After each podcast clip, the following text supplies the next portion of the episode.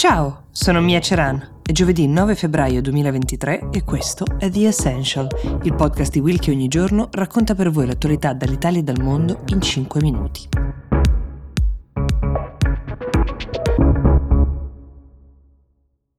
La giornata di ieri è stata particolarmente intensa per il presidente ucraino Zelensky, particolarmente densa di appuntamenti. Tutto è iniziato con una visita istituzionale a sorpresa a Londra, dove ha tenuto sostanzialmente un discorso davanti ai membri del Parlamento britannico prima di essere ricevuto a Buckingham Palace da Re Carlo. Poi in serata si è spostato a Parigi, ha incontrato il presidente francese Macron, il cancelliere tedesco Olaf Scholz. Questo tour ravvicinato delle principali capitali europee arriva in un momento molto delicato del conflitto, cioè mentre diventa sempre più concreta l'ipotesi che la Russia possa lanciare una nuova offensiva entro la fine di febbraio, come dicono i ben informati. Anche per questo il presidente ucraino sta cercando di ottenere dagli alleati occidentali l'invio di quanti più mezzi possibile, e dopo le discussioni sui carri armati delle scorse settimane ora si discute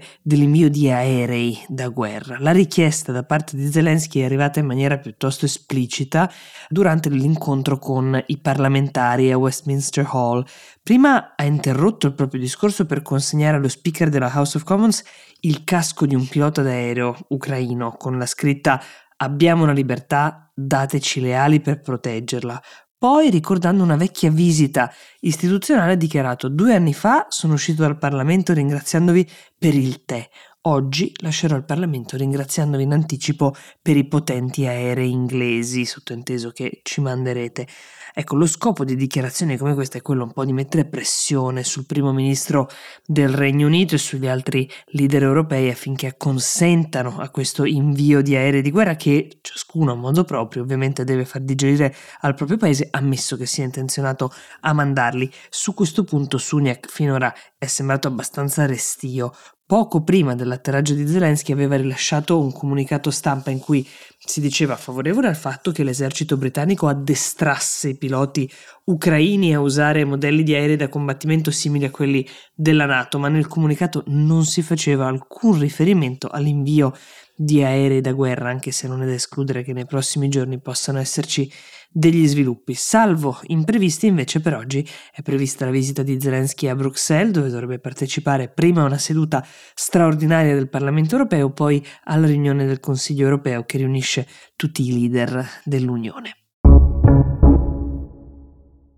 Tra i momenti che scandiscono il calendario della politica statunitense ce n'è uno che ricorre appunto su base annuale ed è il discorso dello Stato dell'Unione, The State of the Union. È sostanzialmente il discorso che fa il Presidente degli Stati Uniti di fronte ai membri del Congresso statunitense.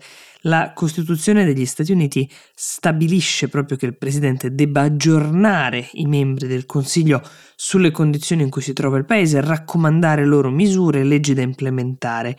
Questa era un po' la funzione con cui questo appuntamento nasceva. Nel corso dei decenni si è trasformato invece in un'occasione per il presidente di turno per rivolgersi direttamente ai cittadini e un po' rilanciare, diciamo, la propria agenda politica, ed è esattamente quello che ha fatto Joe Biden, che ieri ha pronunciato il proprio terzo discorso sullo Stato dell'Unione, mentre in Italia era ancora notte fonda, è durato circa un'ora. Biden ha toccato una serie di temi, a partire da quelli economici, ha ribadito i risultati che la sua amministrazione ha ottenuto, dall'aver mantenuto bassi i prezzi dei farmaci, aumentato le tasse per i ceti più benestanti, aver contribuito a rendere più accessibile e conveniente l'acquisto di una casa e anche l'assistenza all'infanzia. Tra gli altri si è rivolto anche agli elettori degli stati come Pennsylvania o Michigan, promettendo la creazione di posti di lavoro ben retribuiti anche per coloro che non hanno una laurea e che negli anni si sono sentiti un po' abbandonati o dimenticati dal governo. Oltre ad elencare la lunga lista di obiettivi raggiunti,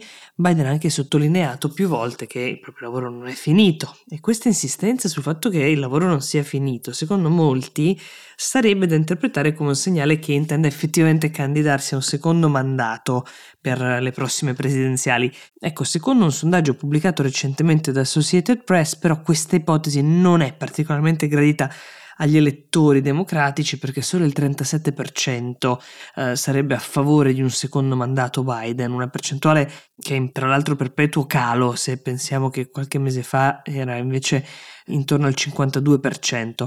Questo calo di fiducia nei suoi confronti soprattutto avviene tra gli elettori più giovani, perché sono proprio quelli compresi tra i 18 e i 44 anni che preferirebbero invece un candidato più giovane di Joe Biden, che tra l'altro è il presidente statunitense più anziano della storia ad aver prestato giuramento e alla fine di un ipotetico secondo mandato avrebbe ben 86 anni. The Essential per oggi si ferma qui. Io vi ricordo che per confezionare la puntata del sabato abbiamo bisogno dei vostri suggerimenti. Scriveteci a essentialchiocciolawillmedia.it oppure lasciate un vocale andando sul link che trovate nella descrizione di questo episodio. Buona giornata.